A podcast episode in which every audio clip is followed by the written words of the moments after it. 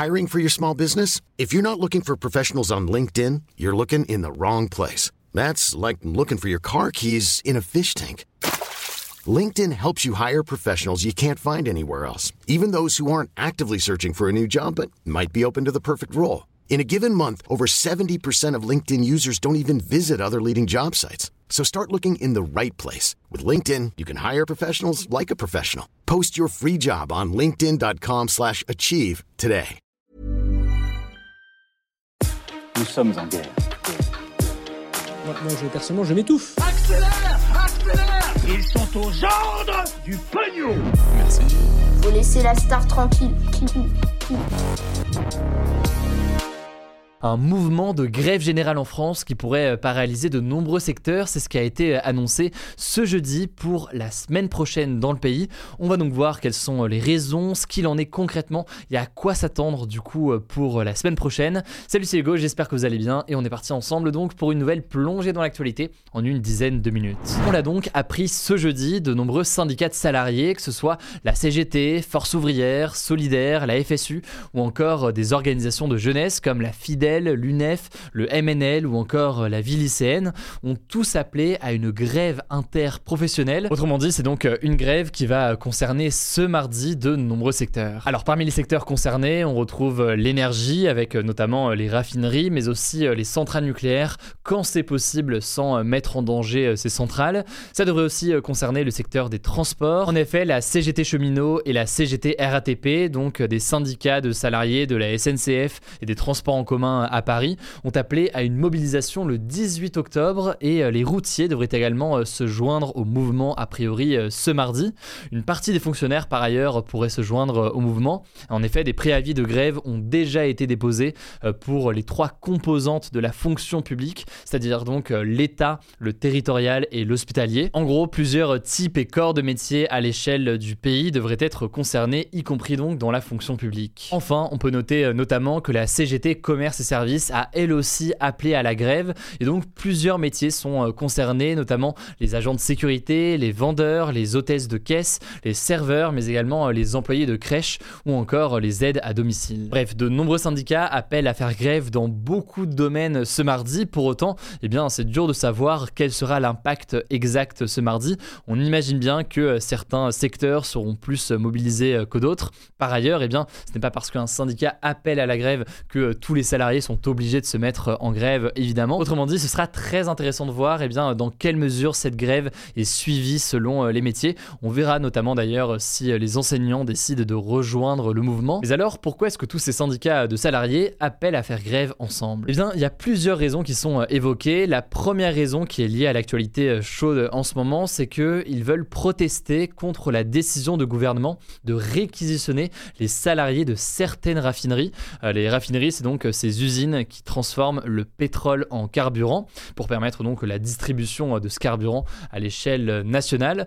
Pour vous remettre un petit peu dans le contexte, même si on en a déjà parlé en début de semaine, mais en fait face au mouvement de grève qui dure depuis euh, plusieurs jours au sein justement de ces raffineries qui font euh, l'essence, eh bien le gouvernement a demandé la réquisition de plusieurs salariés, je cite, indispensables au fonctionnement des dépôts de certaines raffineries euh, en France.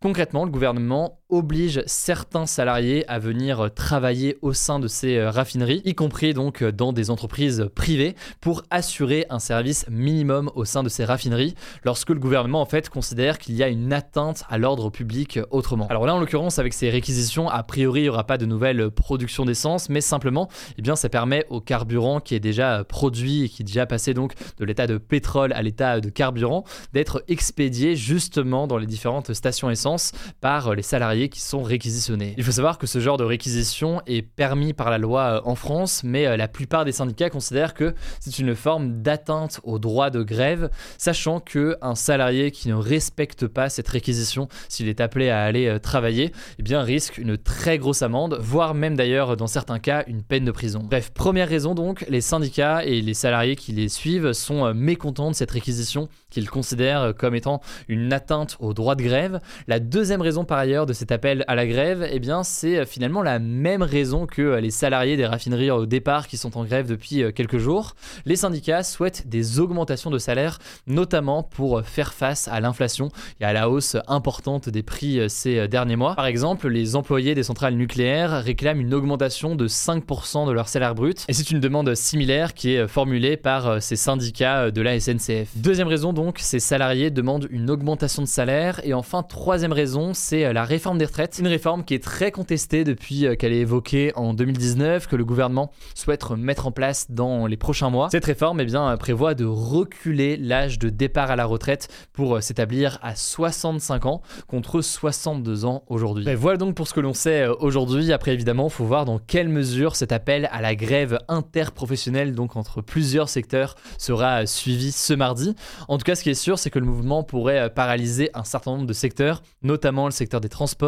Je le disais, on verra aussi si les enseignants décident de rejoindre le mouvement. Par ailleurs, en parallèle à cette grève prévue mardi, on peut noter une marche contre la vie chère qui est organisée par le mouvement de Jean-Luc Mélenchon, la France Insoumise, pour ce dimanche. Bref, beaucoup d'actualités en France en ce moment. On verra d'ailleurs comment le gouvernement français réagit à cet appel à une grève interprofessionnelle. Ça promet de faire beaucoup de débats, on en reparlera la semaine prochaine. En attendant, je vous laisse avec Paul pour les actualités en bref et je reviens juste après. On commence avec cette première info, c'est un autre mouvement de protestation en France. Les étudiants en médecine ont fait grève et ont manifesté ce vendredi dans plusieurs villes. Alors pourquoi cette grève?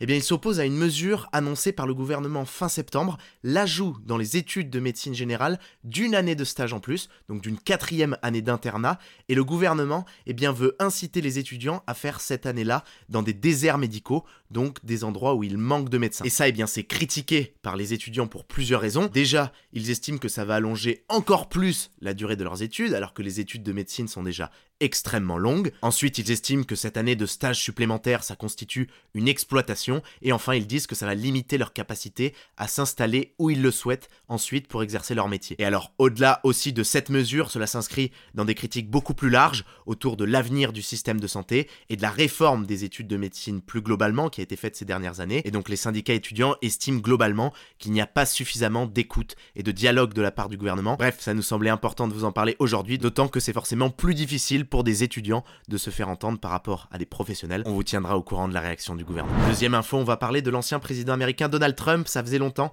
La commission chargée d'enquêter sur l'assaut du Capitole à Washington pour empêcher l'investiture du président Joe Biden, eh bien a voté à l'unanimité pour que Donald Trump justement soit auditionné. Et ça, c'est très symbolique. Alors pour ceux qui n'auraient pas suivi, en fait, ça fait des mois que cette commission, qui est composée à la fois d'élus démocrates, donc du camp de Joe Biden, mais aussi d'élus républicains du camp de Donald Trump, eh bien enquête sur les événements de ce fameux 6 janvier 2021 pour faire la lumière sur qui est responsable de cet envahissement du Capitole. Et donc là, la commission veut écouter la version des faits de Donald Trump pour voir s'il est potentiellement responsable. Elle estime en effet qu'il est, je cite, la personne au cœur de l'histoire et que son intention était de rester au pouvoir. De son côté, Donald Trump qualifie cette commission d'imposture, comme depuis le début.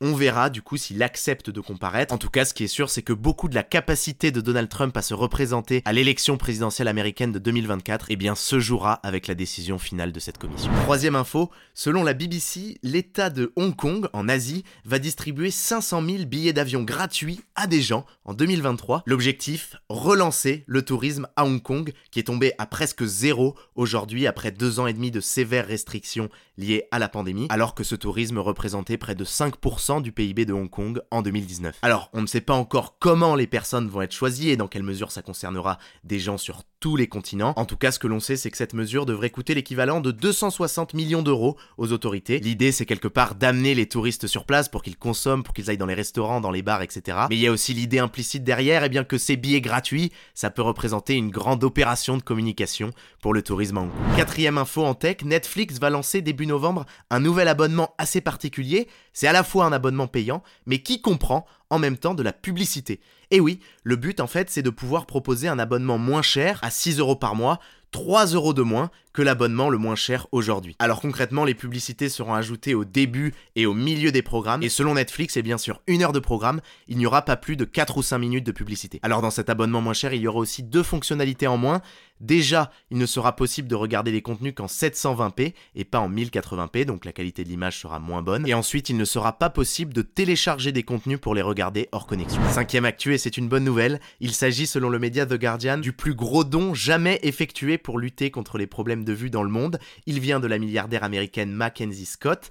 Elle a fait un don de 15 millions d'euros à une fondation qui aide à fournir des lunettes à des agriculteurs dans les pays en développement. Concrètement, ça va permettre à ces agriculteurs de gagner en productivité dans leur travail et ainsi d'augmenter leurs revenus, mais aussi de gagner en qualité de vie. Il faut savoir que plus largement, selon l'Organisation mondiale de la santé, 800 millions de personnes dans le monde n'ont pas de lunettes alors qu'elles en auraient besoin. Alors si vous ne la connaissez pas, Mackenzie Scott, qui est à l'origine de ce don, eh bien c'est l'ancienne femme du milliardaire américain Jeff Bezos et elle a obtenu en fait en 2019 l'une des plus grosses indemnités de divorce de l'histoire, plus de 35 milliards de dollars. Oui oui, milliards, vous avez bien entendu, pas millions. Et en fait, eh bien suite à ça, elle a décidé de donner une grande partie de cette somme à des associations. Aujourd'hui, elle a déjà fait don de 12 milliards de dollars en tout. En fait, Mackenzie Scott a cofondé l'entreprise Amazon avec Jeff Bezos en 1994 et ensuite elle s'est concentrée sur leur vie de famille et quand ils ont divorcé en 2019, eh bien elle a obtenu 25% des parts d'Amazon qu'ils avaient en commun, soit 4% de l'entreprise au total. C'était évalué à l'époque autour de 38 milliards de dollars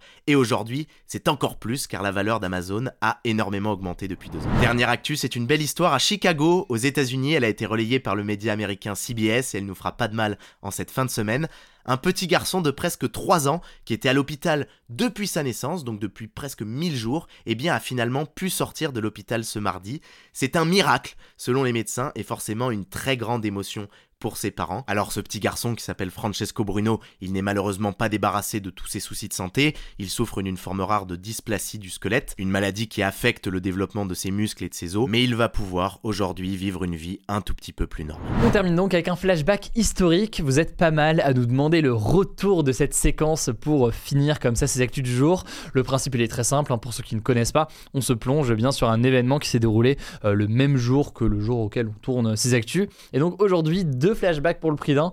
Euh, déjà, le 14 octobre 1964, Martin Luther King recevait le prix Nobel de la paix pour euh, sa lutte contre la ségrégation raciale aux États-Unis. C'est donc forcément une date importante, le 14 octobre 1964. Par ailleurs, autre date plus proche de nous qu'on peut noter, il y a 10 ans, le 14 octobre 2012, l'Autrichien Félix Baumgartner réalisait le plus haut saut en chute libre de l'histoire en sautant de 40 km de haut. Alors, euh, lors de sa chute, il a dépassé le mur du son en atteignant une vitesse de 1350 km/h, ce qui est aujourd'hui euh, tout simplement euh, un record. Ça avait donné à l'époque des images assez incroyables. Voilà, c'est la fin de ce résumé de l'actualité du jour. Évidemment, pensez à vous abonner pour ne pas rater le suivant, quelle que soit d'ailleurs l'application que vous utilisez pour m'écouter. Rendez-vous aussi sur YouTube et sur Instagram pour d'autres contenus d'actualité exclusifs. Écoutez, je crois que j'ai tout dit, prenez soin de vous et on se dit à très vite.